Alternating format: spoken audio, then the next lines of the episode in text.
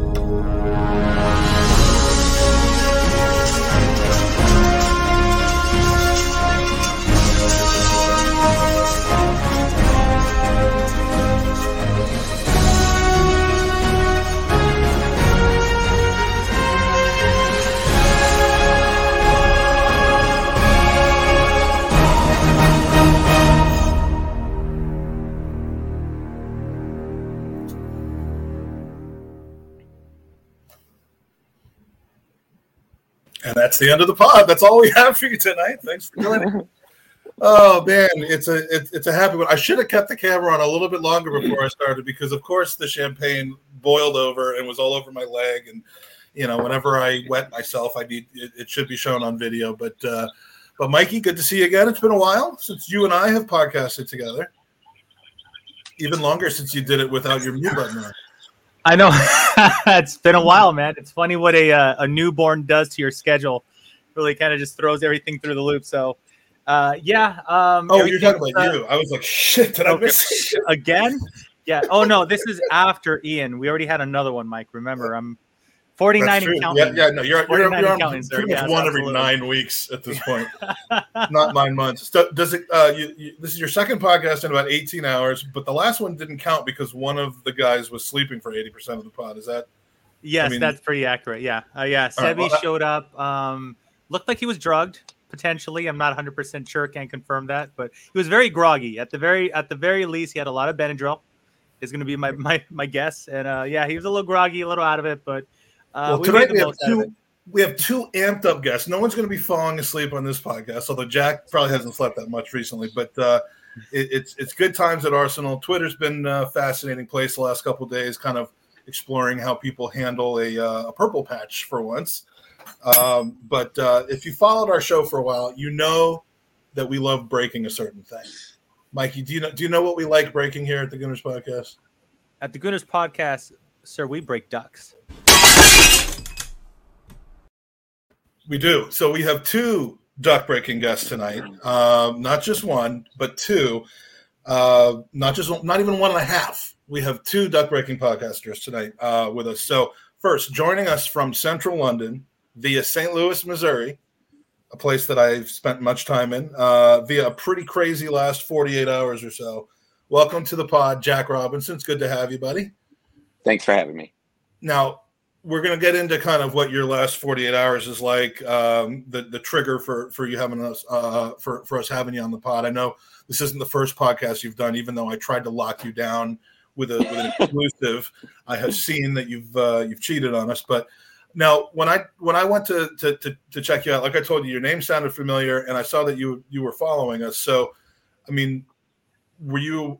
What's what's your history? I mean, did, are you unfortunate enough to have actually listened to us in the past, or or? or um, I would I say fortunate to listen to you guys in the past, and uh, fortunate to be on Arsenal Twitter for God since the beginning, forever. Yeah, the good old days. Well, well, the yeah, reason yeah. the reason you're in London, and the and and and among others, the reason that we're going to chat tonight, we'll talk about in a, in a few in a few minutes. But uh, we don't want to leave this guy out. Fighting out of the bottom right corner. Uh, if you've read any Arsenal-related football media, followed game reports, press conferences, if you've opened your eyes in the last year or so as an Arsenal fan, you've heard the name. Uh, the best and fastest rising young journalist in the history of football, and I mean the history of, of football journalism. He's way, way ahead of this guy. Uh, hold on, where is he? Uh, I had a feeling you were going here. Yeah, way, there he is. Yeah. Way ahead of this guy. Who now? Now this guy could have been the fastest rising if he hadn't made the poor decision of sleeping on my couch. Not once, but twice. Uh, so Tom, we love you. Kaya, it's fi- it's finally time for me to let you talk. Five minutes into the podcast. Welcome yeah, to the good thank time. You. Thank you very much for having me on. That's a hell of an intro. I mean, I'm hoping I won't be putting any of you guys to sleep tonight, but thank you. That's a that's a very, very kind intro. I'm hoping I can live up to that. Well, if we put you to sleep, you know, you, you know that, that I, I just make a couch available to any Football dot London journalist. I mean, all of the all of the famous ones, you know, Laith, Charles Watt, um, Wheatley. I mean, they've all slept on my couch on the way up. So uh, sounds like you a know, right it's almost it's a right. It is a rite of passage, and I will probably be sued by everyone but Tom uh, for for saying things that aren't true. Does um, does Tom pose like that, or do you always just happen to catch him like this? Or just he he actually. I mean, and Kaya, you see him. I, I I've known him longer than you probably, but you've seen him more more frequently than me. He just walks around like that, and so so that when you take a picture, that's what it is, right? Yeah, I mean, I've never seen him lying in bed, so I wouldn't be able to say for certain about that. But we can um, confirm that. Yeah, but listen, those poses look pretty good. You know, I mean, he's he's very picturesque. So, um, so. Thank you for breaking your your, your Gooners pod duct, and and let's we're going to hold off for a bit because we want to get into, uh, you know, what makes our podcast a little different than a lot of them is that you know we we try uh, to spend less time actually digesting than breaking down the game and get to know our guests a little bit more, the background, the stories, uh, because my my thing about the Gooner lifestyle is uh, it's the people that make the club, not the club that makes the club, and the results that make the club by itself. So. Um, So anyway, Jack, have you, speaking of sleeping and beds and stuff, have you slept in the last three days? Um, yeah, we slept okay uh, last night. Yes. Yeah, all right, so, I'll say so, that. Yeah. So had we had you on last night, it would have, we would, you would have been like, like uh, Mike's friend, Seppi. Yes. All right. So I could obviously start the story out, but you know, every once in a while you hear a story about kind of a hard luck situation, whether it's a, a fan who's come over from the States and the game's snowed out uh, or something going on with COVID or the plane breaks down and you miss a connection. And, you know, th- these things happen when you have a worldwide fan base, uh, even just, you know, locally in, in England, you, you'll have situations where people just, their dreams are about to come true and something gets in the way, but, but you'll tell the story better than I can. So to, to, to start us off six months ago, um, yeah. when, you know, the club is getting ready to come to London. And maybe Kaya can give some some inside information about, because I remember this news got out through the press before it got out to supporters clubs. But start us off with the uh, the famous Florida Cup uh, gate of, of August two thousand twenty-one. Yeah, so uh, that's July, where it did start. Um, it started back in July, uh, Florida. Um, so me, my wife, and my brother actually bought tickets to go to the Orlando game. Um, all excited for it, had everything planned, Disney World, Universal, obviously the game. And I think it was like, I'm going to say two days before we left, two days before we took flight, uh, they ended up canceling the game. We were too far ahead to back out of that trip to go forward. So we went forward. We went to Universal, went to Disney World, missed out on the reason we went. Um, we got home. ten-year anniversary is coming up. We talked about it. We've been to London before, but never for a game. Um, so we decided go ahead and book it. Uh, I would say it was about five months out from when we booked it. Um, we had everything scheduled, everything laid out. Uh, everything was good. Um, I checked Twitter and the restrictions, and obviously everything was changing day to day. So it was making me sick to my stomach a little bit, but Sunday came and no more restrictions. The game was still going on, got to the airport, was taking off. Everything was looking glorious. I was following the game as the Norwich game was going on as well on my phone. They won. So I was like, okay, Arsenal fully healthy. Doesn't look like any COVID minus the four that they announced. Wolves didn't announce anything as far as I was aware, um, and they seemed to be healthy. Then I get on the plane. We're about to take off from D C, and as soon as we start taking off, Um, I'm looking at my phone, scrolling through it, and we get the message. I think I saw Evan was the account. I can't, I don't know it fully, but he's the one who tweeted possibly it being postponed. So I'm re clicking the button as fast as I can to see what's going on. And I saw post after post after post from either The Athletic or everyone saying it's postponed. So obviously, um, so you're, and you're sitting off. on the plane. The plane hasn't taken off yet, but you're sitting on the plane. Oh no, it, it took off. It was going, and I, it wasn't in the air yet. So I still had the uh, D C Wi-Fi. So everything was fine as I'm going off. And it took off, and I still had the Wi-Fi. And then obviously I lost the Wi-Fi, but I knew the game was postponed. So I knew it. So I, I'm sitting there going from D C to London. Um, I'm a thirty-four-year-old baby. Let's go with that. So I'm in tears. I am. And I'm a handful to to be with. Like that. So obviously my wife's keeping her. Um, I had my headphones in the entire time, pretty much crying. Um, Does that make the trip go faster? Because it's a long trip over there. I mean, like, I should try this next time. Like, like, no. Should I cry on the way over? Or does it makes it longer? No, made it longer. So, uh, so we... let, let me switch over to Kaya real quick. Did you get any now, free booze? Did, well, yeah, we we got to find out like if anyone on the plane knew or had any kind of sympathy or empathy for what you were going through, or if they I don't just think anyone looked. Were, were annoyed by you. But Kaya, when did you first find out about the, the postponement? Was that because I've heard that the club, like Arsenal, excuse me, Arsenal may have actually known before the the the the Norwich game, which may have had something to do with the, the way that they selected the, the starting eleven. Um, that's not what I'm aware of. I mean, we did the press conference ahead of the Wolves game, straight after the Norwich game. So I think as far as they knew, it was going ahead. And Mikel Arteta and the communication team at Arsenal were very keen to get that press conference done straight after the Wolves game, because obviously that less than two-day turnaround means that the time we do the pre-match press conference ahead of Wolves wasn't really there. So... Yeah.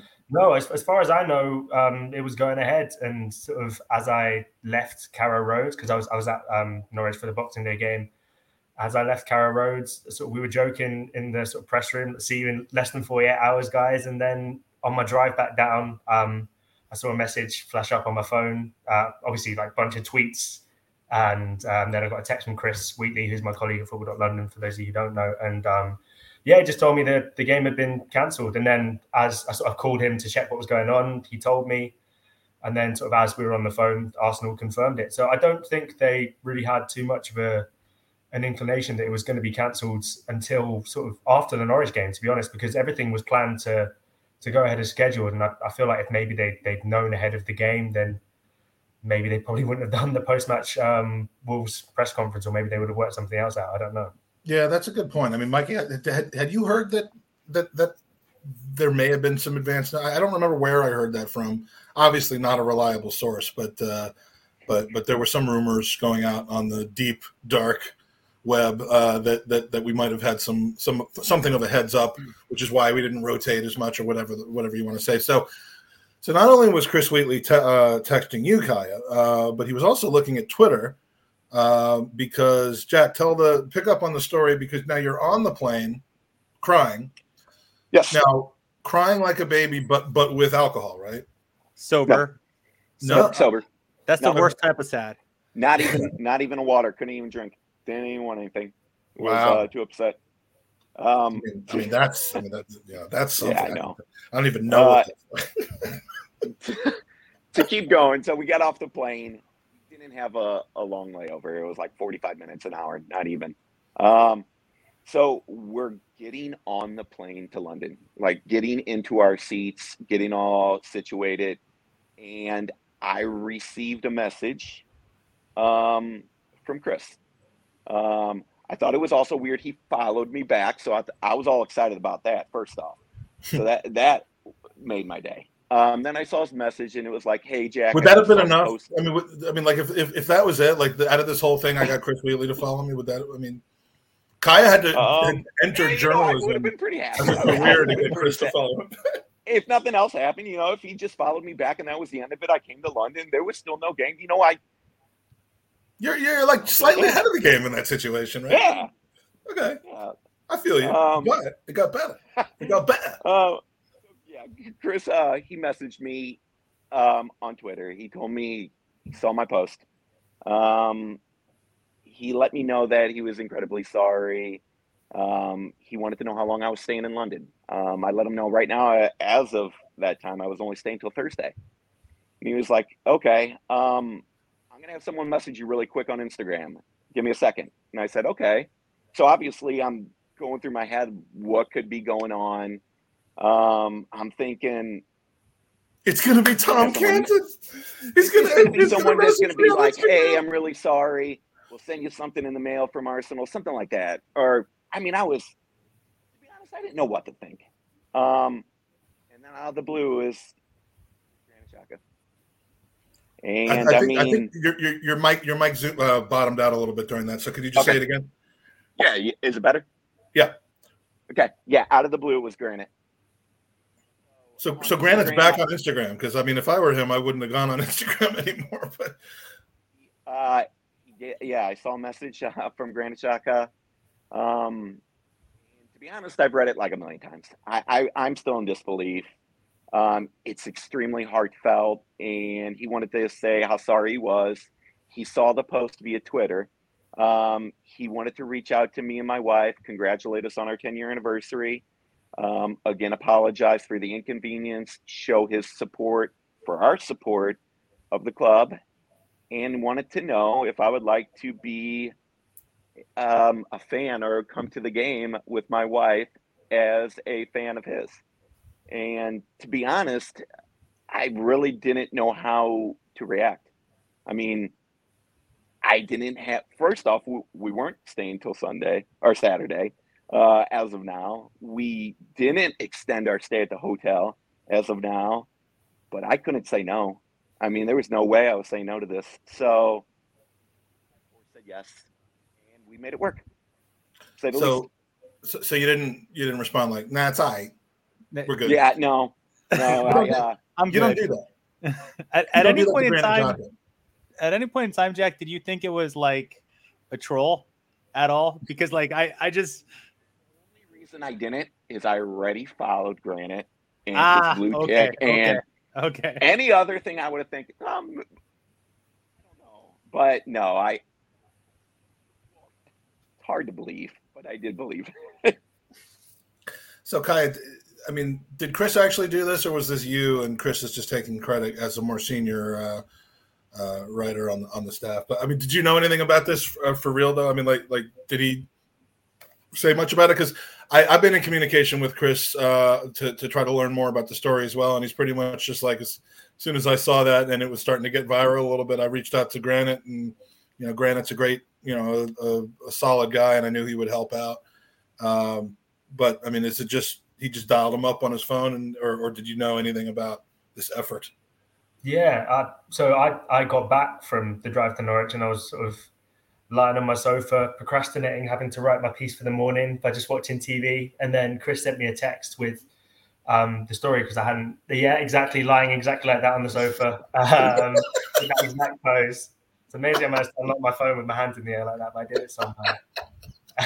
And yeah, Chris sent me a text being like, have you seen this story? And I hadn't seen it, and it was really sad. And Chris just said, look, I'm going to try and get in touch with um, Granit about seeing if I can get this guy a ticket. I said, yeah, you should you should do that. And as much as I'd like to take credit for it and say that, you know, that was that was because of me, it happened, it's not at all. I mean, that's just, it's a really nice nice gesture from Chris, and to go that extra mile and to like actually reach out to Granit. I mean, I'm, I'm sure a lot of people would have sent sort of messages, condolences, and sort of, I'm so sorry this has happened, but sort of go the extra mile and sort of use the position he's in to try and um, I guess. Um, solve the problem that come up from the from the Wolves game um, being cancelled, because like there's nothing anyone could have done about it. It's in no way anyone's fault really, but to turn such a negative into a positive situation is yeah. Well, it's the F A's fault, but it's no it's it's knowing that yeah, we have true. access to. True, uh, true, yeah. True, yeah, I still blame Wolves. So yeah, I mean you've never I mean you you you didn't we're undefeated against Wolves in games that you were supposed to be at. Um, one hundred percent. Yeah, so. You don't have to answer it if you don't want to, but I mean, did the club help with any of the arrangements of extending your tra- your, your stay, or or was that? No. I mean, because like I, I, no, I, an extra few days in London got, is never a bad thing. They don't need to do anything. Um, the message from Granit was far enough. That that's way too generous, to be honest. Um, that that I didn't would never ask for anything. Yeah, and and and I mean, it's this is a classy club. Uh, our, you know, it's not the only club that, that does stuff like this. And, you know, sometimes it really is down to the player. Sometimes it is, is to the club, but, um, we've seen countless situations of, of the club reaching out to people who have had bad fortune. Um, even when it's not the club itself, we've seen examples like with our friend, Johnny Smythe, uh, who I met because of a post about his son's friend who had lost his mom to cancer back in, uh, in July. Uh, a tweet I actually read on my way down to Florida for the Orlando visit. Um, and, you know, the, the, the fan base absolutely rallied around him. You know, it, it's hit or miss because, you know, sometimes the right people pick up on these things, push it out there through their, through their platforms. And sometimes things slip through the cracks. I mean, that's the nature of life, but, but when something, you know, resonates, it, you know, when someone's coming a long way or coming through hardship or planning from a long period of time, and, you know, it, it it really is a great story, and I love to see that the club did that. Um, now, Mike, I, I agree. I mean, in Arsenal Twitter, I mean, I can't say enough, no matter how toxic they are day to day, because they are. Um, if someone didn't retweet my tweet, some of uh, them and get it to Chris. So some of them are. Some of them. Um, I mean, I think I I thank everyone for it. I mean. That's the whole reason it was seen by Chris, and then Chris to, to Granit, and then God love him, Granit to me. So, and, and you know what, I, I don't want to make too big of a deal of this uh, other than like to create an entire podcast where we talk about it. But, um, but he's your favorite uh, player, Mike, by all no, means. Well, well, well, we'll, we'll, get to that. we'll get to that in a minute. We'll get to that in a minute. But, but you know, the, the game itself, you now seeing a game when you weren't going to see a game. I mean, I know that, that this isn't your first time to London or anything like that, but that will fade. That's not the greatest part of this, as far as I'm concerned. I mean, seeing an Arsenal game in person, you know, once you've had the opportunity to do that, it's, you know, it, it it's exciting, but there's the before, the after, just the, the way it happened, the connection with the team where, where, you know, the, the feeling of value and, and, uh, and the whole experience, which is so unique, I think is, is what will stick with you for years and years. I mean, there may be a point where you don't even remember, and, and you'll probably not want to remember what the score is going to be on Saturday. Uh, but, uh, you know, the, the way it came to be is is is the special part of it. And, and you're right about Arsenal Twitter. I look at Arsenal Twitter as a way that I've met tons of people like Mikey, like like Kaya, like Tom, like you, like like like so many different people, a way that has come together to support our charity, Gooners versus Cancer. Um You know, yeah, there's a segment of tw- of Twitter that is about fighting and arguing and, and trying to batter each other over the, the supposedly the team that you both love. But, um, you know, people need to expand their horizons and, and soak in stuff like this. So, um, so yeah, all right. So let's get to what Bulgarian Gooners talking when about. He, because when he invited um, you to the City game, did you like say, can I can I politely request another game like Watford versus City? Um, like, was there ever a decision did, to press was, your luck and be like? Did he actually say, "Do you want to come to the game?" Or was the question like, "Do you like pain?" And then you just like assume it was the City game. Okay, I'll stop, uh, Mike. Go ahead. No, he he asked. All right, so so Drago in, in the chat was talking about my history with with, with Granit Xhaka has been a bit spotty, but I think my I think history. I think we're getting we're we're going to turn the corner. Kaya, my one of the reasons we love having journalists on uh, our podcast so much. Uh, first of all, when when I was in high school, I uh, I, I was an aspiring journalist. Uh, I this is from my high school yearbook. Uh, one of the most profound things I've ever said. Um, and and and and then after this printed in the yearbook, I promptly ate myself three times uh, and and became the size that I am now. But uh, my daughter, also twenty years old, University of Missouri, uh, aspiring journalism student. So Um, so, you know, journalism is kind of in the family, and it's something that we both enjoy. And I just I think it's a, it's a career where you can watch somebody really enter at a level and, and work hard and, and, and do exactly what they want to do. I mean, you're an Arsenal fan since you're nine, right? Yeah, you're younger since I was born. Yeah. So you've been going to game. You've been uh, you've been going to games since you were nine. Uh, lifelong Arsenal fan, and now here you are covering the team, going to press conferences, uh, you know, covering the game at Carrow Road and going around the country and possibly around the world when they get back to going on tour. How did you get from point A to point B? Um, I mean, so it's obviously an amazing job, and I absolutely love what I do, and it's it's nice to turn something that I probably would be doing anyway, just in terms of watching games and sort of being on Arsenal Twitter, absorbing everything about the club that's possible, and turn it into something where I can call it a living, which is unbelievable. Um, but I, yeah, like I said, I started um, following Arsenal when I was really young. My dad um, sort of got me a bit interested in football. And then I remember first being really interested in football in Euro two thousand four. I watched England, um, the team with Wayne Rooney in it, and they got to the quarterfinals and just sort of I remember crying after that, and sort of England losing on penalties, which happens quite a lot. And I've cried many times since then. And yeah, um, my first Arsenal game that I can really remember was the two thousand five F A Cup final. Um, people have told me it was a crap game. Uh, my dad's told me it was a rubbish game hundreds of times since. But I mean, I was able to, it's enough to get me hooked. And then I joined at just the right time, because after that, it was the trophy drought until twenty fourteen. So I got around yeah, the right I, time. I, I talked to so many people, and, and I, I, uh, I just picture my friends staring at me when I say, because I say this almost every time, but when I'm speaking to somebody new who doesn't know me, my Arsenal career, if you want to call it that, started in the late eighties when I lived in London as a teenager. But once I moved back, there was about a fifteen-year time frame where between technology, lack of internet, college, getting married, having kids, that sort of thing, it just wasn't, my mind wasn't on Arsenal. And that was the period from about nineteen ninety-one to two thousand six. So so I too kind of rejoined the the fan club again. It's your fault. At the, yes, exactly. I should have just stayed away.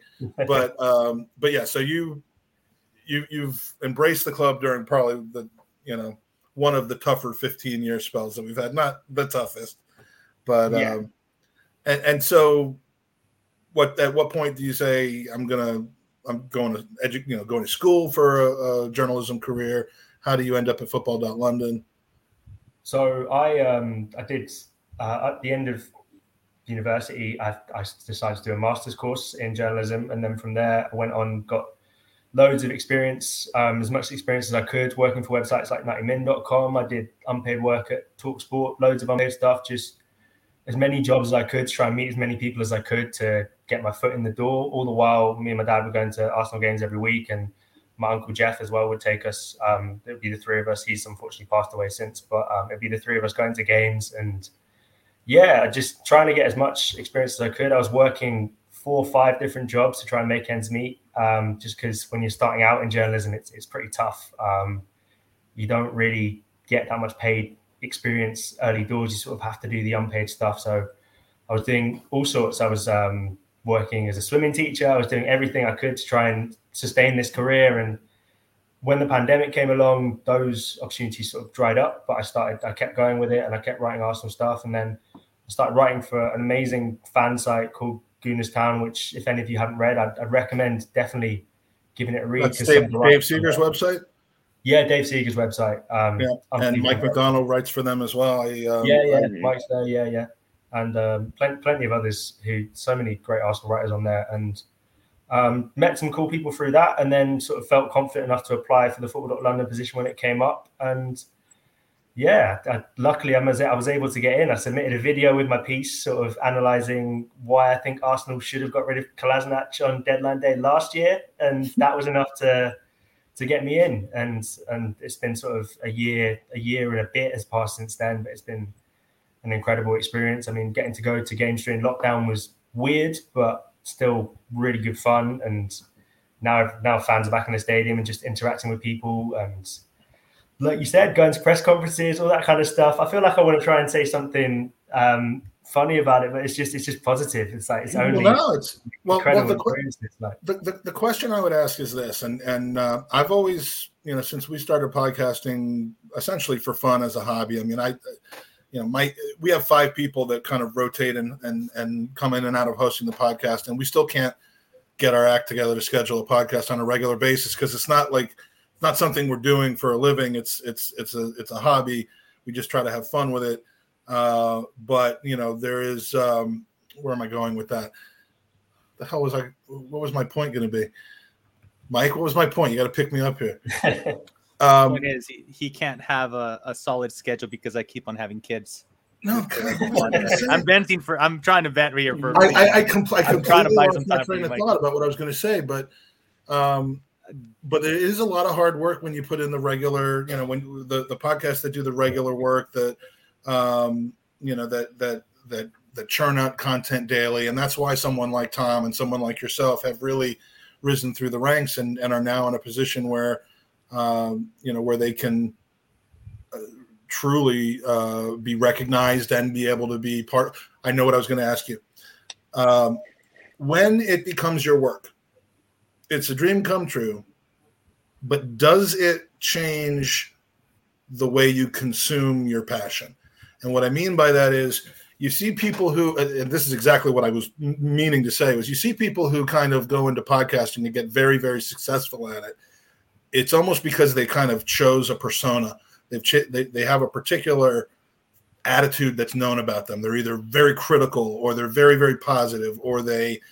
you know, this or that, or they have particular preconceived notions. And it's almost like they know what works and what doesn't work. And you, you could, could kind of subconsciously get, get pulled into having your gut reactions tailored towards what you know works, what you know sells, what you know gets clicks and so on, rather than particularly how you feel about that. So an honest question, and there's no right or wrong answer to this, but you know, is there any downside to writing about the club and covering the club on, from the inside that you love?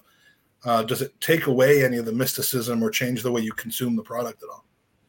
Um, honestly, I mean, so the downsides are the amount you have to work. You do long days a lot of the time, ten, twelve-hour days, relatively common, and sort of overtime is an expected part of the job, which is fine because I think sort of especially when you're at this stage and you're working your way up and I mean, you're very kind in your description. I don't really feel like I've, I've made it anywhere yet. So I'm still, I'm still going a long way, a long way to go till I get to where I feel like I want to go. But um, yeah, that's that's me is the only downside because I am still a fan and like I try to be measured in my opinion so that I can give good analysis. And sometimes the post-match pieces are a little bit more emotional than if I've had a day to sort of cool off. But um, generally, no. So my my experience is a little different because.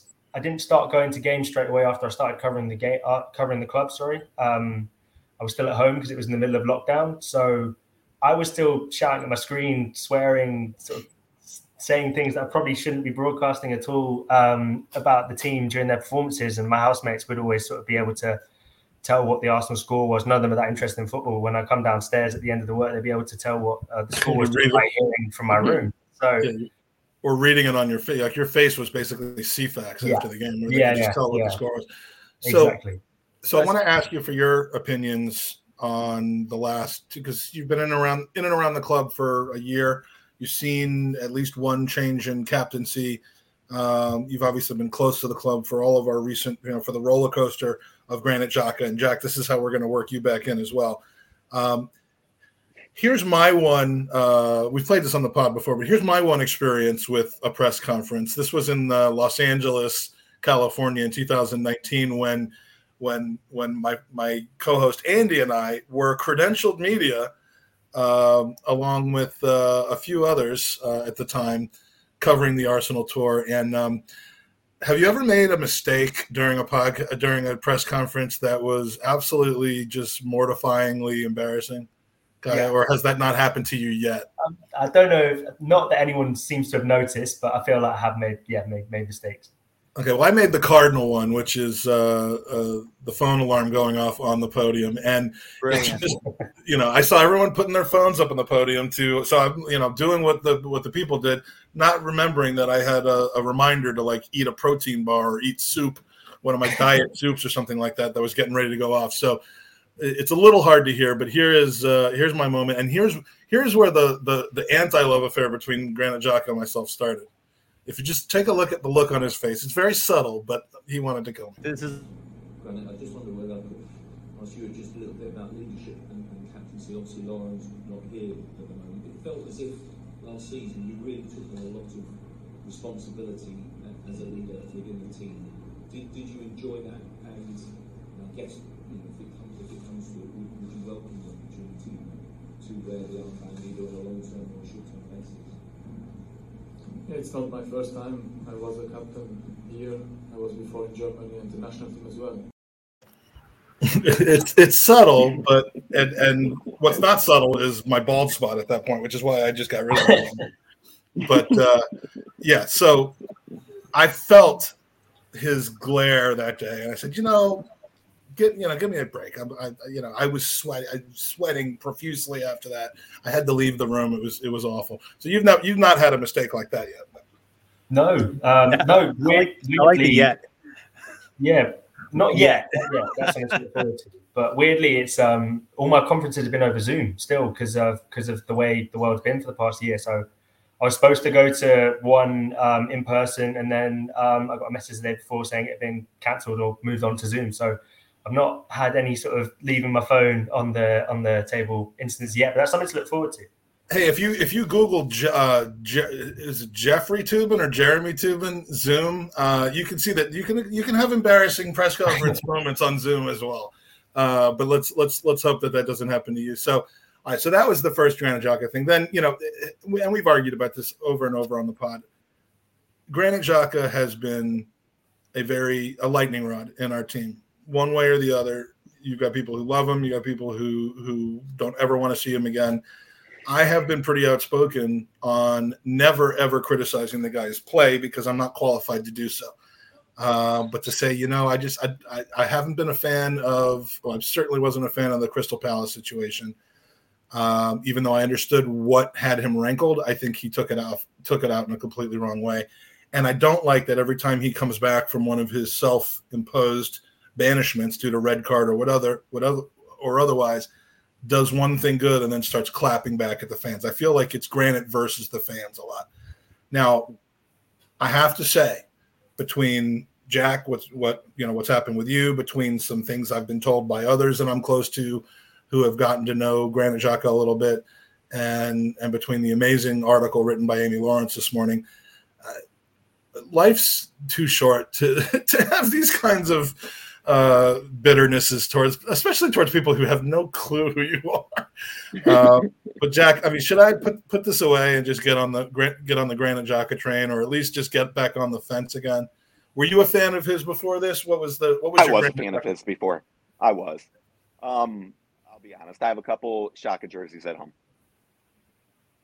I do too, but it was like the old twenty-nine jersey when we first signed him, and I was all excited. twenty-nine and thirty-four. Yeah, I do have a twenty-nine as well. So. Yeah, I was. I was uh, I was a Xhaka fan before this, so it made it even more special. Yeah, no, that's pretty cool. Uh, it would have been weird if something like that happened to me, and then like, Granit, and then there's all this footage of me saying stuff. Like nothing abusive, but just like, like, look, I'm sorry, I don't like the guy. Before um, he D M'd you, he looked at your timeline. Imagine that. Yeah, yeah that, that phone call probably not, would not have happened. Um, but uh, I, I, I think it's time to just bury the hatchet. Uh, I've seen in the comments in the chat that uh, that a lot of people have have uh, have basically said, you know what, I'm over uh, over the, uh, the the the Granit Xhaka stuff. And who, who else do we have in here? But but Kaya, obviously you uh, you know you cover the club. Have you gotten to know him? Do you have his his number in your in your in your uh, Rolodex like like Chris Wheatley does? I mean, what's been your experience covering Granit Xhaka the person? Unfortunately, no. Um, I'd, I'd love to get close to him at some point, but not yet. Um, I think, yeah, as, as as we know, Chris has got a good relationship with him. But um, we've, we've not had um, a too much interactions. The the one time I remember, and, and it's actually a time where he really did turn me around, actually, because I was I was someone who wasn't too dissimilar in my in my views on him to you, Mike. I thought at times the the way he reacted to situations was a little petulant, and as someone who was sort of over the age of twenty-five and what you consider more of the experienced members in the Arsenal squad, I felt like he maybe needed to act sort of, at least when he was presenting an external image, with a bit more um, composure. But I mean, it's easy to say that when you're not the one in the middle of a Emirates Stadium with sixty thousand people booing and shouting and swearing at you. But um, he had a press conference um, before one of the Europa League games. I can't remember which one it was, but he was t- talking about um, the abuse he's received on social media, how he deals with that, how um, trolls on social media have started attacking his family and his daughters and his unborn daughter at the time. And it just, it does make you think, and it's, it's very easy to forget because we're so detached from footballers. But I mean, maybe it's cliche, but they are people too. And um, hmm. I think to sort of judge someone like that, who, like we say, we don't really know, as sort of being either a terrible person or a, an awful person. I guess that's just sort of the nature of fandom. But um, yeah, I think my interactions with him, as minimal as they've been, have been pretty positive. And he's he's come across as a good guy, and he's definitely someone who's respected in the dressing room. And whenever you hear um, players, or the young players in particular, talking about the leaders, they tend to mention Lacazette, they tend to mention Rob Holding, they tend to mention Granit Xhaka, and there's a reason for that. And I guess he's the right kind of guy. They should form a team, like a leadership type team of those something two. Like that, yeah, yeah, something like that would be great. Yeah, I think I uh, vote somebody in for captaincy. Um, yeah, I'm gonna, I'm gonna call Mikel over there. Can I uh, just add a different perspective, because I, I I do see the comments that are coming in. I'm reading them, and can, is it okay to say Granit Xhaka is an outstanding leader in the locker room? He's a great human being, but also you don't rate him as a footballer, like, because I, I feel like it, it turns into it's one or the other. And like, look, he is. I, I I've often said said these statements. He is probably one of the best, or he's he is the best midfielder that we've had for a few years now, and that's including with Partey. I've often said he is a leader in our locker room. I often said he's admired. I also have often said that when he gets the ball and stumbles upon it for four or five seconds and somebody picks it away and he makes a like a boneheaded mistake, it annoys the holy hell out of me. So just to give voice to the people in the chat, not necessarily trying to bash the man here, but I do think that we get caught up in there. There's social media, which is like super toxic, right? And they don't know, they, they can't say, I don't rate a footballer, or this is a bad pass, without inserting because he's a piece of crap. When, and that's just like a, a horrible part of, of social media, right? And, you know, we read the article from Athletic from Amy Lawrence, and she mentioned that, you know, he has people coming up to him in the street, which is horrible, of course. But I do believe that there there can be an in-between, if you will, Mike. Like, I know that you would rather not pass judgment on his footballing um, ability, and I understand why you're, what, you know, you're saying about that. But I I... admire the man as a leader, and I, I truly do understand what he brings to the club. But if you ask me, hey, Mike, would you have liked to upgrade on him on the summer? I would have also said yes to you. Well, yeah, so I mean, just, just throwing yeah, that just, out for, for the chat, because I'm seeing a few comments, you know, that they're not completely sold. But so, yeah, I let, let, let's highlight, let's highlight this, because it's about fifty fifty. But I will say, one of the things that really struck me out of that Amy Lawrence article today was that his introspection on the things about his play that people generally have a problem with, his his temper, his, you know, his rashness. It isn't something he's completely unaware of. And part of the thing that I haven't liked about him over the last couple of years has always been that he just had to clap back about things. It's the it's the this, and even during the Euros when he was playing for Switzerland, he had a great tournament. Mm-hmm. But, you know, going into the camera, like like like it's always just me against my haters. And and I, you know, there are some people on YouTube that are constantly talking about their haters because they need to, you know, promote the fact that they're the underdog in this, you know, oppressed victimization thing. And that's what I haven't liked about him. But, you know, again, he's, what is he, fifteen years younger than I am. Uh, I, you know, he's, I, I'm judging twenty-seven-year-olds like they should be fully actualized individuals. And it's, it's, uh, thank you. Um, it's uh, it's always kind of ridiculous when you judge people's personalities and, and don't know them. You're really judging them on the window that you've seen. And the more that I see and hear about it, I think the more, you know, the more I tend to at least get into the neutral category and say, you know what, we clearly need him. I've no, I would never say he's not a leader on this team because he clearly is. Um, and, you know, if, if I don't like some of the things he's done, maybe I need to change it to that instead of I don't like him, you know, as a person or or personality-wise. Uh, Drago thinks that there's only uh, fifty-nine thousand nine hundred ninety-nine more people that have to be invited to a home game to forgive him. So, uh, so Jack, you've you've started something here. Um, Bit to go. B X Gunner says, Xhaka has come good for me. I'm over the wish witch hunt. He hustles out there and made the great gesture. Uh, I think there's a lot of merit to that. Um, Alyssa from Detroit is in the chat. Um, knowing Xhaka did that for someone who experienced the same thing in Florida as we did is all that matters. I uh, was able to visit with Alyssa and Ryan uh, in, in Florida, even though the team didn't come. Um, so it's, uh, yeah, Glenn. Glenn's in the chat. What did Glenn say? This, uh, wait, right here. Uh, oh, yeah. This one, I, I saved this one because I thought it was uh, tongue-in-cheek, kind of funny. So what has Xhaka done to turn everyone around? My wife get, gives a lot to charity. She's very nice to everyone. Maybe she could play in the midfield for A F C.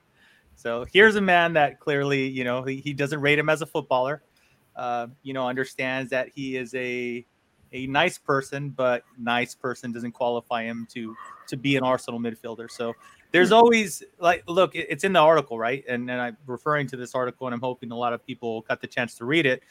But it's it's a tale of two takes, right? Every every dime, every any every coin has two sides to it, and it's it really is truly amazing how incredibly admired he is within the professional level. Like th- there's no two ways about it. You know, um, every every manager he had has picked him. He's been respected and loved. And when he was a much in Gabat, he's Arsenal. Switzerland. The only people that have ever said anything negative about him from a professional standpoint are referees. Like, that is true. I mean, for, for, oh yeah, that piece that that was a horrible piece for the the whole.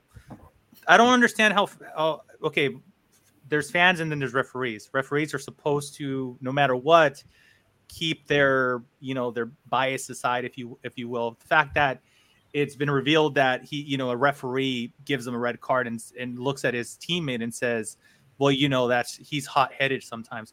Absolutely not. That is absolutely ridiculous. And he, he alluded to that in the in his interview where it, it's kind of crazy. But yeah, I mean, look, if that was Granit Xhaka, like what fan have not tweeted that when we've seen Harry Kane undercut somebody, if we've seen multiple other fouls and we're like, that was Granit Xhaka. And it's sad because it's true. I mean, because we've seen fouls like far less excessive than the ones that we've seen um, Granit Xhaka get red cards for. So I think if I'm look, Mikey, I could be wrong. If you, if Kaya, Jack, if you guys could remember, I think there was a few seasons ago versus Swansea. He was like he intentionally did a professional foul and took yeah. took down the last man, and he got a yeah. red card. And he came out and every and I immediately when I saw that foul, right on, boy, that's exactly what you're supposed to do. You're supposed to do the professional foul and take your yellow. He got a red card. Yeah. And then after that, the F A was like, well, it's a new rule. We told people if you take down the last player, it's going to be a red card. And then, of course, we saw it multiple times throughout the league and nobody got a red card. It's it's a fury. Are you gonna, I will say Kaya, are you are you going to break the the like the undercover P G M O L like like are you going to finally get to the bottom? The Granit Xhaka conspiracy. I not not just the Granit Xhaka conspiracy, the Arsenal conspiracy within the P G M O. I will I will hire you to whatever job, you know, I, I don't I act like I have some sort of influence. Meaning he'll give you a spot on the podcast. I will right? do whatever. Yeah, I mean, if, if someone could just expose the underbelly with like fact-based reporting and stuff, not just, you know, what we do. I, what yeah, do. Well, that that would be great. I, I, I remember the, the Swansea game, and I remember in the same season there was um, a Burnley game, I think, where Xhaka got a red card and Alexis scored with that in ninety-seven. It was his first season, I think. Yeah, it was his first season. He got sent off twice, and he came to the club with this reputation reputation of sort of being a bit of a hothead. He likes to tackle. He's been sent off a few times, and that, that's been proved to be true. But I think even this season, if you look at the red card he got at Manchester City, like it wasn't a good tackle, but you see tackles like that go in every week that don't get red cards. And yeah, that's the thing. If, if that's a red, there's there's ten other yellows that should have been red. Yeah. If it's yeah, not yeah. a red, then it should yeah. be red. they're pulling players back and those cynical fouls. I mean, if, if Manchester City were punished like that, then they wouldn't be able to put out a team every week because they're masters of the tactical foul. And it's it's a at times can be quite a smart way of stopping opposition counter-attacks. And listen, Xhaka is not the most mobile of guys. So if he's being run away from by a quick winger, then it makes sense for him to bring him down. But yeah, having said that, then at the same time, he goes and puts in a tackle like he did against Leeds and gets away with it. So maybe it swings and roundabouts. I don't know, but I do. I, I agree that sort of the what would Granit Xhaka do index that I think Andrew spoke about in yeah, the yeah. Arsenal is just like it's it's definitely a thing. And um, yeah, I've, and the great the greatest chance to speak to a referee, I'll definitely ask him about it for you. The greatest tweet during that Leeds game was uh, was was James, Andrew's buddy James uh, McNicholas, who said who said if Granit Xhaka had made that tackle that Granit Xhaka just made, he would have been sent off. That absolutely just cracked me up in the pub. So here's what we're gonna do. For we've got about ten minutes left. Uh, are you guys both okay for another ten? Um, yeah. If you're in the chat, you have any questions for for Kaya? If you have any questions for Jack about his experience, um, now's the time to to, to to set it up. We'll we'll have a really quick, just general review of your thoughts on the Norwich game. But I want to take just two minutes to quickly uh, talk about it because it is picking up steam. We're now uh, about thirteen percent of the way sold on our five hundred entries for the single, I, I might be biased, but the single best piece of, of Arsenal memorabilia in the world today. Um, and it's offered by Gooners versus Cancer. We're the only ones that have it. We created it. We had it done from the people who were part of it. And um, and and it's something that we're we're having five hundred entries, which each entry is a twenty-five dollars donation, which is about eighteen pounds to the Leukemia Lymphoma Society on gooners v cancer dot com. And if you haven't seen this already, here's a little bit about this amazing piece.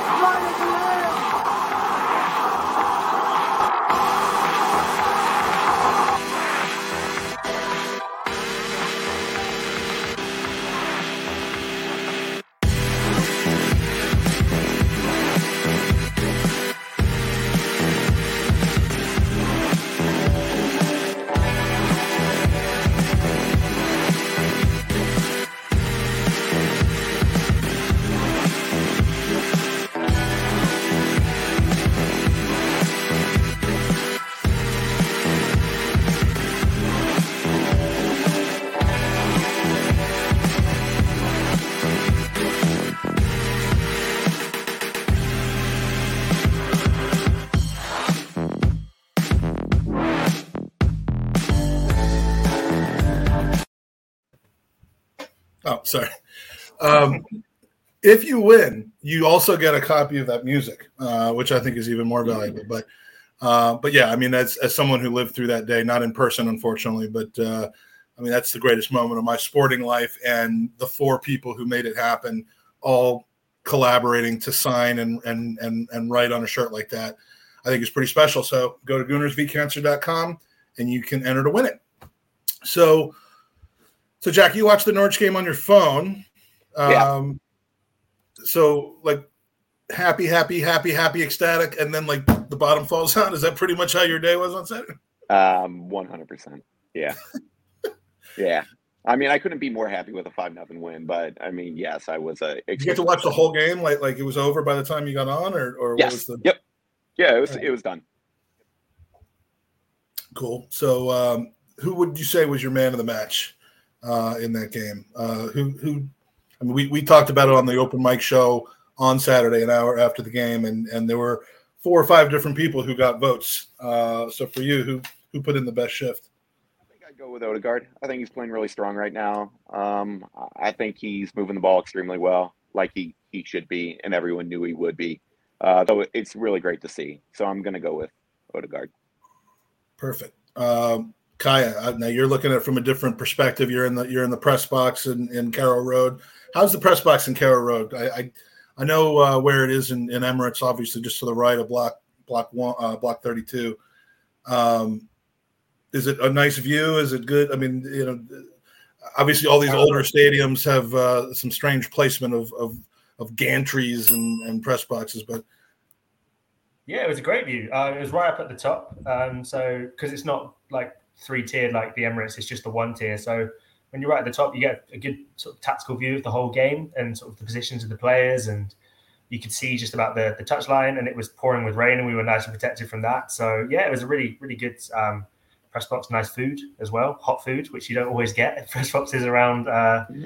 around uh, England. So yeah, it was a really, really nice game. Nice. Well, well, well, can we text each other about the food? Because I'm really interested. I mean, they, yeah, sure. that, that game in L A, we the, the, the brisket was unbelievable. But in Denver, at the home of the Cronkies, it was uh, like, sausages and and, and stale, uh, you know. So yeah, uh, nice to know that Norwich is spending their money on something. Yeah. Uh, so your man of the match, and, and any comments about the game? Uh, any any nuggets from uh, from the press conference? That I mean, obviously you you put it out there for all of us who aren't able to take part of it, and and uh, oftentimes we read your comments and and those from Chris as well, depending on who's pushing it out while we're on our post game podcast. So thank you for doing that to, to help us enrich our content. But um, what did you take away from that game as far as the spirit and the the the alignment of, of this club behind their manager?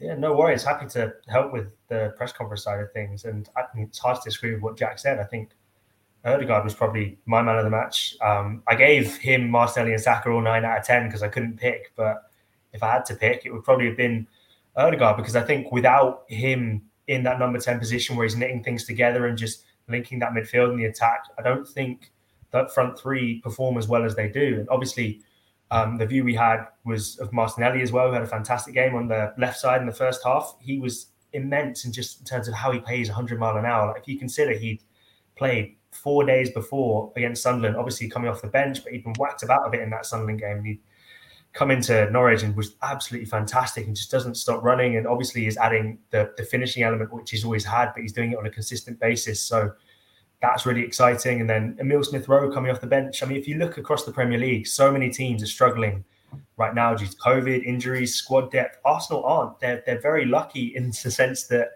that front line is ridiculously strong right now. A seventy-two million pounds player, Nicola Pepe, can't even get anywhere near it. And that's a sign. And listen, Um, I'm, I'm sure you guys have discussed Aubameyang to death, so I won't go into it too much. But the fact that he's his absence isn't really being too keenly felt is just a sign of how well the attack has started working. I'm a big fan of Alexandre Lacazette in that centre-forward role, just dropping a little bit deeper so that the wide forwards can take up the space. And I think it, it's working really nicely. And I'm interested to see how it goes against City, because in every single one of these good performances from Arsenal, there's been sort of a caveat. So against Leeds, it was...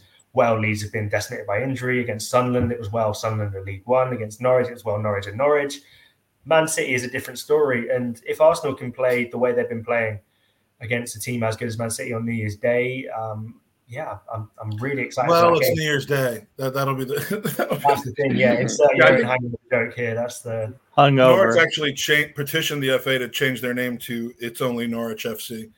um, but um, I have one quick question for Kaya um, th- to, that you mentioned, and then Mikey, if you want to, if you want to spread out the uh, the questions that you've starred for the for the three for the two lads, um, and then uh, and then we'll we'll uh, we'll cut it we'll cut it off. But what I wanted to ask you, because you mentioned Martinelli going one hundred percent, um, Martinelli is, I mean, a lot of people would like to praise Martinelli while also taking a swipe at, well, he should have been starting sooner. He's, he's clearly shown that. Now, what I've seen from Martinelli between last season and this season is an equal amount of effort, but a much sharper focus and and and, and actual strategy. Um, you know, last year he was literally running around the pitch like a chicken with his head cut off, and you loved the passion, you loved the energy, you loved the drive and the work rate, but maybe it wasn't necessarily to, uh, you know, to an end constantly, to to a to a team uni- unified outcome. Um, whereas this season, I couldn't stop talking on Saturday about how in the eightieth minute, right before he got subbed out, he's at, he's on a full sprint, essentially covering Tierney's left back position, um, and and forcing a, a critical turnover when, you know, the game was pretty much over, and yet he was still just putting in that kind of a shift, tracking back and doing all the things that he needed to. And it was so it just it is the delay in getting him out there, kind of the holding him back a little bit and not just setting him loose on the league. Is that a strategic thing that you think has actually paid dividends, or am I looking too far into it? No, I think you're spot on. I think um, if it weren't for the COVID and the injuries that Arsenal had at the start of the season, Gabriel Martinelli wouldn't have been involved in those first couple of games against Brentford and Chelsea, where he took so much stick for not playing as well as we know he can do. And the most exciting thing about Martinelli is obviously the passion, and that he's sort of he's now playing smart as well as playing well, if that makes sense. So he's he's sort of he's doing things that are clever, and he's not doing everything at one hundred mile an hour. He's doing what he needs to do at one hundred mile an hour to have the most impact on the game. He's playing with his head up a lot more. A lot of thing I noticed in his game before was he would dribble and he'd have his head down, and now he looks up, and it's so so much more important. And he looks ready now. And I think a, a big thing about Arteta and what he's always said about Martinelli was he needs to be ready. The timing needs to be right, and that's what we've heard from people inside the club, um, that they wanted to make sure it was just right for Martinelli, because he was out for a long time with an injury. And I think people forget that. Six months is a long time. And because of COVID and Project Restart and the way it was, um, we sort of forgot about it. But that was a big injury at such a young age, and it takes time to get back into your rhythm. And I think when he first came back, he was so desperate to make up for lost time that he was almost trying to score an assist every time he got the ball. It didn't matter whether he was in front of the goal or at his own corner. Yeah, exactly. He was he was just doing everything to try and get his name on the team sheet, whereas now he's calmed down a little bit more. He's got a little bit more confidence that he's going to be in the team involved, and I think that makes a huge difference for him, because he seems to be playing, yeah, like I said, a lot more smart, and that means that Arsenal have an even better player than I think we all thought on on our hands, because he's he's his talent is immense and his potential is, you know, unknowable at this point in time, but it could it could go stratospheric if if he's able to keep up what we're seeing yeah. now. I think Arteta deserves so much credit for just sort of not bowing to the pressure, because a lot of managers might have done, a lot of managers might have thrown him in, but it's been very important just to just to make sure it was right. And I think that was, yeah, that's been key for seeing the Gabriel Martinelli we've seen over the past couple of weeks. Yeah, and in youth football, my, my son has just, you know, pretty much completed an arc through you, your youth football. He's eighteen now. Um, you know, there are players like him who very early on had all kinds of skill, but but just didn't really have the work rate and and the ferocity. And as you get older, those guys start getting picked off by the people who do. Then you had the kids who were just all work rate. They just ran around like bulldozers, but the, you could tell that if they were ever one-on-one, they couldn't beat a man. They couldn't do anything like that. And then you had the players who were around thirteen, fourteen years old started putting the two together. And those were the superstars. Those are the guys who are now playing in university or or doing, um, you know, doing uh, trials in, in Spain or Portugal at lower level teams and stuff from over here. So, um, you know, I look at Martinelli as just a very advanced version of that, even though he's older and he's a much more complete footballer. I think we're getting more out of him now because of the investment in learning that that he got. And, you know, that might be hindsight and, and finding a way of, of of making Arteta right in hindsight, but I don't see how you could call him wrong in hindsight either. So couple a uh, couple of user questions for uh, for Jack and Kaya. Mikey? Yes, coming in. Hey, be- uh, before can I can I actually I'm sorry, can I ask Kaya a question real quick? Oh yeah, sure. Absolutely. Of course. Kaya, promise me that game goes on Saturday. Any word of COVID or anything. Go. I mean, I know you can't promise, but anything. Imagine, have you heard dude. About? Nah. Hey, City's got all COVID coming here. Um, listen, we've not we've not heard anything COVID-wise from either club. I don't want to jinx it because I feel like I know. You, you've been through enough. I don't want to get get your hopes up and then see them smashed down. Maybe you'll have to stay in London for the, the Liverpool game after that. I don't know, but um, yeah. Jack, if that if that game gets canceled, I'm coming over in, in April, and we're get we're gonna we're gonna go together to to the game in April. I, I I just I promise you that. Um, I take you up on that, Mike. I mean, I can't. I, yeah, I can't pay. You're gonna D M Kaya tomorrow. Kaya told me that, that's why I asked that question earlier. I just wanted to make sure that you know I was giving you the same package that Granit Xhaka was giving you. But no, um, trust me, if that, no, if that game doesn't happen, I'm gonna be sick to my stomach. But uh, that's a great question. Uh, do we have a question for Jack? Yeah, I got you. Uh, just real quick, Mikey, and this is just for a good friend, Owen, that's not on the pod. I just want to say that Gabriel Martinelli is like a dirt bike that I bought when I was younger in Guatemala. and he just needed a few. You know where I'm going with this? Just needed no. a few extra gears. Okay. What? Clip needed a few extra gears. Oh, God. We'll clip that and send it to Owen. I promise you, getting he'll laugh his ass off. All right, back to uh, the regular scheduled program. We're doing podcast bits for for for single yes. individual people. yes, yes, absolutely. I had to get that. I've been waiting for weeks for do that. So, Jack, here's the first question of the man, the myth, the legend that is Danny, the G F P, uh, my podcasting podfather. Question: fourth, yes or no? Third, yes or no? So, with the way the league has been progressing and the team has been playing as of late, what do you think our chances of are of succeeding in a top four race? I think four is pretty dead on. I always thought four was pretty dead on going into the season, to be honest. Um, I didn't see us too far off of the other teams. I know it slipped a little bit. Um, and but I don't I, I think four one hundred percent. Third, um, maybe we could catch Chelsea. Liverpool dropped a couple points today. Liverpool dropped some points. Chelsea, yeah, oh no, Chelsea beat Aston with the great Martinez, of course. So, yeah, well, you know, I, who is actually better than Leno? Now that we very, know that. very soon we will not be looking back over our shoulders at the at the games in hand. But but Kaya, do you think? Uh, I mean, where were you asked to to put a kind of a, a place on where you thought Arsenal would finish pr- prior to the season? I mean, I'm sure any journalist or podcaster would have had that that that show or that article where they're like, you know, top four, bottom three, Arsenal will finish. What were you? Do you recall what your what your yeah, thoughts were? Se- several different platforms. Um, yeah, fifth is where I had. You give Arsenal. Different answers on all of them. yeah, well, yeah, yeah, fifth, sixth, fourth, first, fifth. Um, Cover no, all bases. I, exactly, exactly. If I do twenty different shows, then I would have been fine. You've got to diversify. Um, I'm in financial services. Exactly, you did a great thing. Exactly.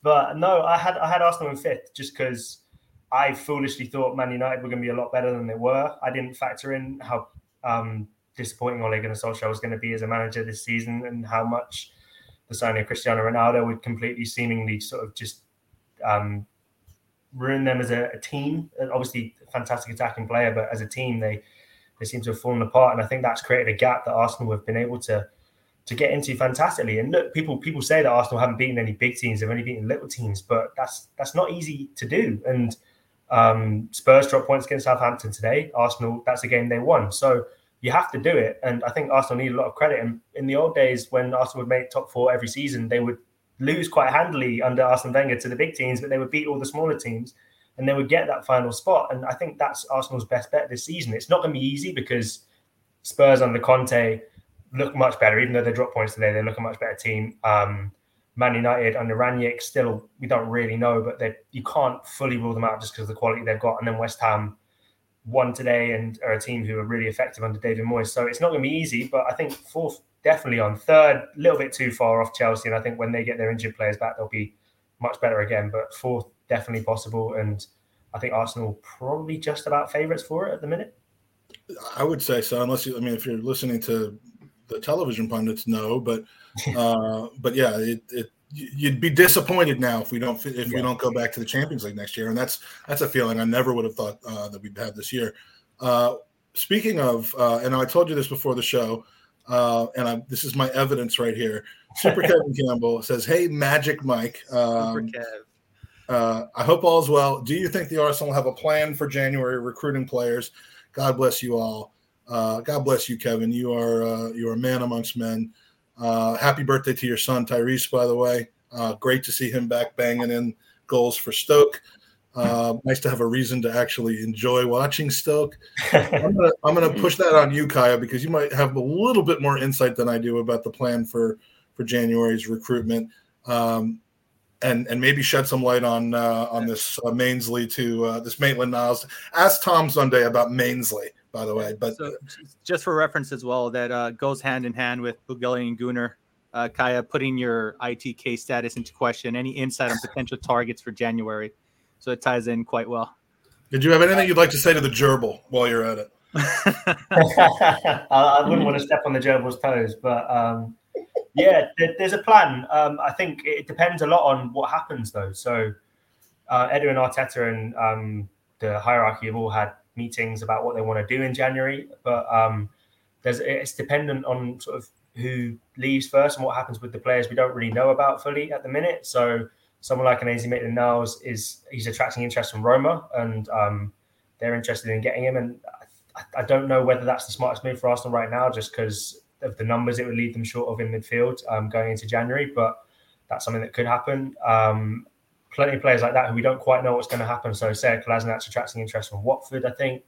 Uh, we don't know what's going to happen with Aubameyang. Um, we don't know what's going to happen with someone like Flo Balogun. Is he going to go on loan? So they're making, they've got plans and they've got contingency plans in place. And I'm sure they'll, they'll have their list of targets who they want to go for if they feel it's it's it's needed. But um, at the minute, I don't think there's a concrete plan to bring, bring anyone in um, unless things change dramatically. But listen, things can change throughout January, and I'd keep an eye on the midfield position right now, just because if Ainsley does end up leaving, then they might look to bring someone else in if they don't trust that Patino's ready to make the step up. Um, so, yeah, that's that's the one I'd say is probably where they're looking at the most. But definitely plans have been made, and it's sort of a see what happens, and then they'll be able to react accordingly, but not sort of caught off guard because they seem to know what's coming, um, as we saw in the summer. Okay, well, it's, a, it's an open summer, that's or an open January. I don't personally think we're going to do much business at all in January, but uh... it seems to be the, the rule of thumb. Mike, do we have another question? Yeah, I'm holding my breath for Locatelli still. Eventually he'll arrive. yeah, I, I think, yeah. At the age of thirty-five, he'll be here. Jack, here's a question for you. Uh, is Ramsdale the clear first half blah, sorry, butch that. The clear first half player of the year so far. So we've first uh, first couple of first half of the season have passed by. Out of all the new signings that we've had, you think uh, Ramsdale would take the cake? We're out of I everybody on the team. I think he changed the team. He changed the season as of right now. So, yeah, one hundred percent. Like that. That's earned. Yeah, that's um. We've had the discussion on a different podcast as far as the standout star of the season. And I'm here to say I'm really happy to say that you could make an argument for multiple players in, in my eyes. So, uh, but, yeah, Ramsdale is uh, fresh breath air, the way he came into the club with all the uh, the backlash that, that the, the, you know, that the, that he got, that the club got, and the fact that it, he came to be and play the way he's playing right now is just absolutely amazing. Follow-up question for you, Kaya. Uh, what do you think of the possibility of the Magic Black Boots, a k a. Emil Smith Rowe, playing as false nine? Yeah. Uh, what do you... Um, no, I, I don't think it would work, just because um, I think... he's tried it before, Arteta. Um, we remember that Villarreal semi-final where it all went horribly wrong in Villarreal. And um, I don't think he's quite got the physicality to do the hold-up play. And for me, um, Smith Rowe's at his best when he's bringing the ball forward by dribbling. And if you play him at the highest position in the pitch, then you can't really dribble the ball forward. So I really like him in the left wing role. I think that's where he's at his best. I think he is able to sort of play in those half spaces, combined with the fullback, combined with the attack midfielder, combined with the striker as well. And yeah, for me, that's where he's at his most dangerous. Um, centre forward, even though he is taking a lot of chances, he seems to be getting them from a little bit deeper. And I just don't quite think it would work um, for Arsenal right now. As uh, yeah, him as a false nine. Yeah. I have a question um, from the oh. Football Journal for Kaya. Did, did did your interest in football journalism truly take form when he burst when, when Jerby burst onto the scene with his transcendent two weeks of fame? You have uh, no shame, do, Mike. Do, do, you remember, do you remember the episode of the Football Gerbil? Of, or, or... of course, I remember. Yeah, it was the Sanyehi news that he broke, if I'm not mistaken. Very uh, famous, very famous, very handsome. Yeah, um, he's a good-looking gerbil. He's the best-looking gerbil I've ever seen. He's the best-looking gerbil, I know. Um, but, I mean, is that where it came from, or were you already kind of on that track for um, – I'd say I was on the track, but that definitely – put me on the right path um, in terms of going to, to where, where I am now. It's definitely definitely an inspiration. Each time I write an article, it's what would what would Gerbil say for this? So yeah. Well, I'll I'll pass that along to him. We have uh, we have a kind of a back channel communication with each other. So, um, any other questions? Are we uh, are we good? Do, do, you, do we stand any chance against City? Let's ask Jack that. Um, Jack. We'll finish off with with, with Jack giving Word his on. prediction. With you there, we can't lose, right? We got it. It's in the bag. Love that. We're Love at home. That. We're great at home. Going. I actually fancy a result in this game. I, I I don't want to say it because every time I pick us to win, we don't. But Uh, I mean, Kaya, I is there fancy like... my sanity, so I'll just sit back and see how the game plays out. Oh, I'll, I'll still predict a two two draw as I do in every single game when I actually think we're, that we have a chance. I still go two two. Um, but uh, but Kaya, I mean, do, do, when people say "but Kaya," do, do, do, do you think they're talking about Bukayo Saka? um, yeah, sometimes, sometimes. I saw someone in the chat call you Kayak earlier, and I was, I was not. Yeah, I get a lot of people think that. My name's Kaya Kaynak, which is quite fun, uh, rather than Kaya Kaynak. But yeah, it was bang out of order. Um, you are not a travel website. Um, all right, so, so uh, all right, so enough gerbil talk. All right, so let's finish it off. Do we have a chance against against? Um, Against City, do you? How do you think that that Arteta is going to approach the game? Do you? Does he make any changes to what's been working against the lower clubs? Do you think he overthinks it? Do you think he tries to change the formation? Does he try to outwit his uh, his mentor? What are we going to see on Saturday morning, other than a football game that occurs? Yeah, yeah. Well, I should add, yeah add the add the caveat if it goes ahead. Um, mm. I think um, we're not going to get roped into confirming anything. Um, yeah, Smart, not, I like not, that. I'm not falling down that rabbit hole. Um, yeah, I think so. My my worry is that maybe just because Arsenal are at home and um, in front of their own fans, that they might Arteta up against his old sort of like mentor Pep Guardiola. He's always seemed to try to want to pull something over him and try and get the better of him. So remember that game last season where he played Willian as a false nine. Uh, with Aubameyang on the wing, and this season when Arsenal went into a big game against uh, Man United, they played El Neni in midfield out of nowhere, and Arteta does have it in him to do that in big games. So that would be my fear that something similar could happen, but I don't think it will. I think things have been going so well in recent weeks, and with the rest that people have been able to get without the Wolves game um, going ahead, I think that just means that it would be probably strange for him to change, not change the starting eleven. I'm not one hundred percent sure what Tomiyasu's COVID sort of status is. I don't know whether he's vaccinated or not, so that could affect whether he's available for Man City. But um, assuming he's not, I'm kind of fine with Ben White playing right back and Rob Holding in the middle, so I think that could work well. And then beyond that, yeah, I don't think Arsenal will make too many changes, and I think it's a good test um, against the Man City side who pressed really hard. Arsenal have been obviously playing out from the back really nicely in previous weeks, so I don't know. I don't want to predict a win um, because I think every time, like like you guys, I, every time I predict a win, I seem to end up disappointed. And I got really excited about the Liverpool game, and I thought Arsenal could go there and get a result. And then obviously that did not end up happening. So I'll, I'll go for a draw as well. I think a draw would be a fantastic result.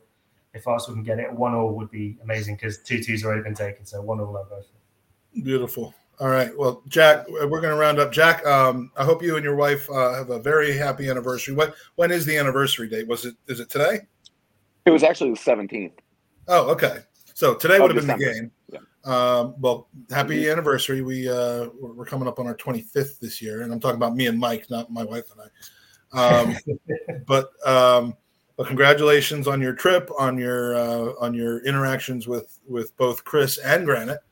Um, had any good food since you've been over? Like, where, where, whereabouts are you eating? Do you need any recommendations on lamb ribs or anything like that? Um uh, No, actually, I'm gonna be honest. We've been pretty disappointed with both restaurants we went to. I couldn't even tell you the name of either of them. Um, um, Go to wait. I saw. I, was, I saw you were already up in uh, Emer- uh, up in uh, in in North North London today. It looked like you were prancing around the Emirates and and and the uh, taking pictures with all the statues and stuff. If you make it back up there on a non-game day, I can't recommend this place enough. Uh, I don't know, Kaya, if you've ever been there, but Yildiz. Uh, I know you, you you are of Turkish descent, um, so I'm not going to act like I'm the expert in Turkish food or lamb ribs or anything, but Yildiz on Blackstock Road, a couple doors down from the Arsenal Tavern. Uh, the, the the lamb ribs are amazing. I went there maybe nine times, uh, and I tried to go there another six times, and they were closed while I was in London a, a couple months ago. So um, so go there. Tell them Mike sent you. They'll, they'll say in Turkish, who the fuck is Mike? Um And I then they'll give you amazing lamb ribs. Deal. I'll take it. I'm going up on Thursday again. So, yeah. Any any places you recommend, Kaya? I mean, given that, um, if you're looking for Turkish food, um, on Holloway Road, or there's a nice place called Gallipoli, and then they sort of have another one which is called Gallipoli again. It's the same restaurant, which is like a little not a chain, but it's just like two restaurants, and it's original. That's really good food. I definitely recommend that. It's near Highbury Islington Station. And yeah, if you're looking for Turkish food, you can't go too far wrong with that. Well, maybe uh, when we come back in in, uh, in April, if uh, if if you haven't gotten sick of me by then, maybe we'll we'll we'll go out for some Turkish together, and uh, um, and and we'll go to there. There's two pubs you got to go to. There's the Tollington, and then the Tollington again. It's just down the street. um, it, it's really really good. So anyway, uh, that's enough for tonight. Thank you guys for joining us. Uh, appreciate you staying up late with us, Jack. Hope you have a great experience. Be rooting for you. I want to watch a game on Saturday morning, but more than anything, I more than anything else, I want you to be able to watch it, um, and and it'll just complete the arc on the story when we come back with a win. Uh, so uh, it's great to meet you and and uh, and and have a chance to chat about your experience, Kaya. We'll do this again, hopefully sometime soon. Um, please give Tom a hard time. Uh, tell him you need to be invited to the wedding. Um, it's not nice that I'm invited and you're not. You guys are colleagues.